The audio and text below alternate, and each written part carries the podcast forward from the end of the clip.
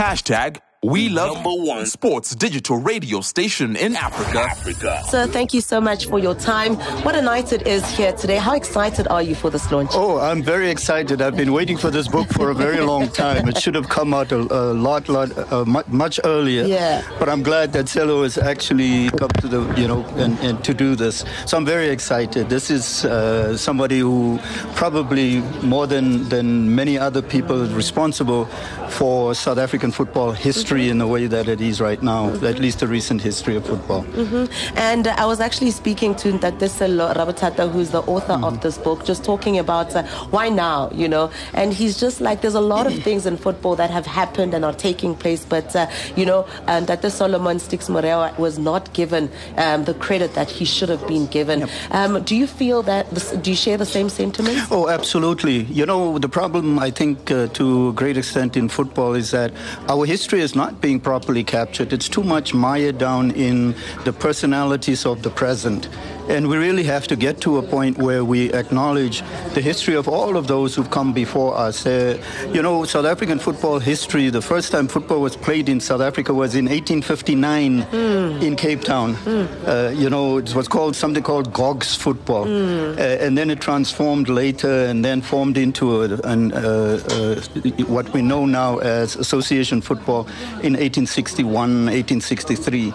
But uh, it has a long history, and people don't know enough about that history. Mm-hmm. And with people like, you know, the late Mr. Morewa, I, I think it's long past that time, and we must do more of this, so it's never too late.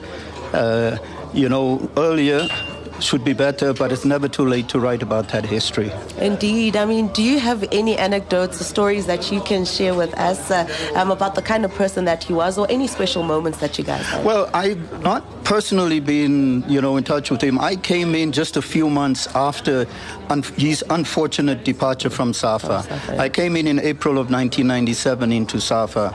And unfortunately, I found, you know, a lot of things that were happening at the time. I just returned from exile, and, uh, you know, so I was introduced but uh, with everyone that I've interacted with, and I'm telling you, I've collected quite a bit of, of uh, material over the years about what he's done for South African football. Mm. And, uh, you know, we would not have had the 2010 FIFA mm-hmm. World Cup here if it was not for, him. him yeah. He was the person with the grand ideas for South African football, and we must be thankful for him. He thought big, he thought uh, in a way that placed South African football amongst the best in the world. You know, if we had listened to if we had actually acted on his dreams, I think we would have been among the best in the world right now as we speak. Indeed. I mean, talking about the best in the world, I mean, during his time, he was also an administrative backbone of successful Bafana yes. Bafana squad that actually won the AFCON in 1996 and also subsequently qualifying for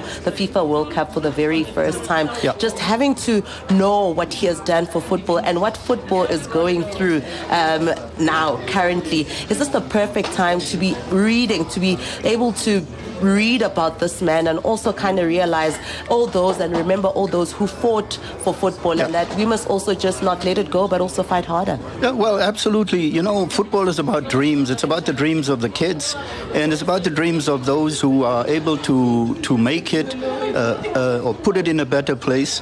Uh, he was one of those visionaries that actually dreamed of South African football becoming and being put in a better place in world football. As I said, you know, that dream when he went to, uh, to the uh, World Cup in the US in 1994 is when this thing struck him, I believe, uh, there. From everybody that was with him, I was told that uh, he came up with that idea. So if there's anybody who should be credited for having us having hosted the World Cup in 2010 in South Africa, it's him. It can't be anybody else because he came up with the idea. He's the one that, that really set that vision and then made people to dream. And that dream became a reality in 2010. And I think the, the, the, the dreams of the kids who then went subsequently to play in Europe, for instance, you know, the Lucas Radebes and the Mark Fischers and all of those players, they are the ones who really took that dream from him and lived that dream. So I, I think it's, you know, uh, yes, his, his role in South African football history needs to be a little bit more prominent than it currently is. Yeah, I mean, the legacy has to continue. But uh, you speak about, as a woman, I'll always advocate for women's sports, and that's what he actually had time for. Yes. He also gave women football an opportunity as well. And looking at uh, the trajectory of women's football in the country uh, currently, um, well, the results speak for themselves yeah. in terms of what the team has done and flying the South African flag very high. But do you feel that the legacy and what he fought for is uh, uh, well within its way and where it's supposed to be? Well, it's a natural legacy, given what he's, uh, you know, what he stood for. I worked with just about everyone that worked with him, and so I, it feels like I knew him personally, uh, given what I've heard from what he has done and how he dealt with people and how he promoted, especially women's football. Uh, we took it from there. We did, you know, after, again, he came up with the idea we need to find out where women's football is being played in the country.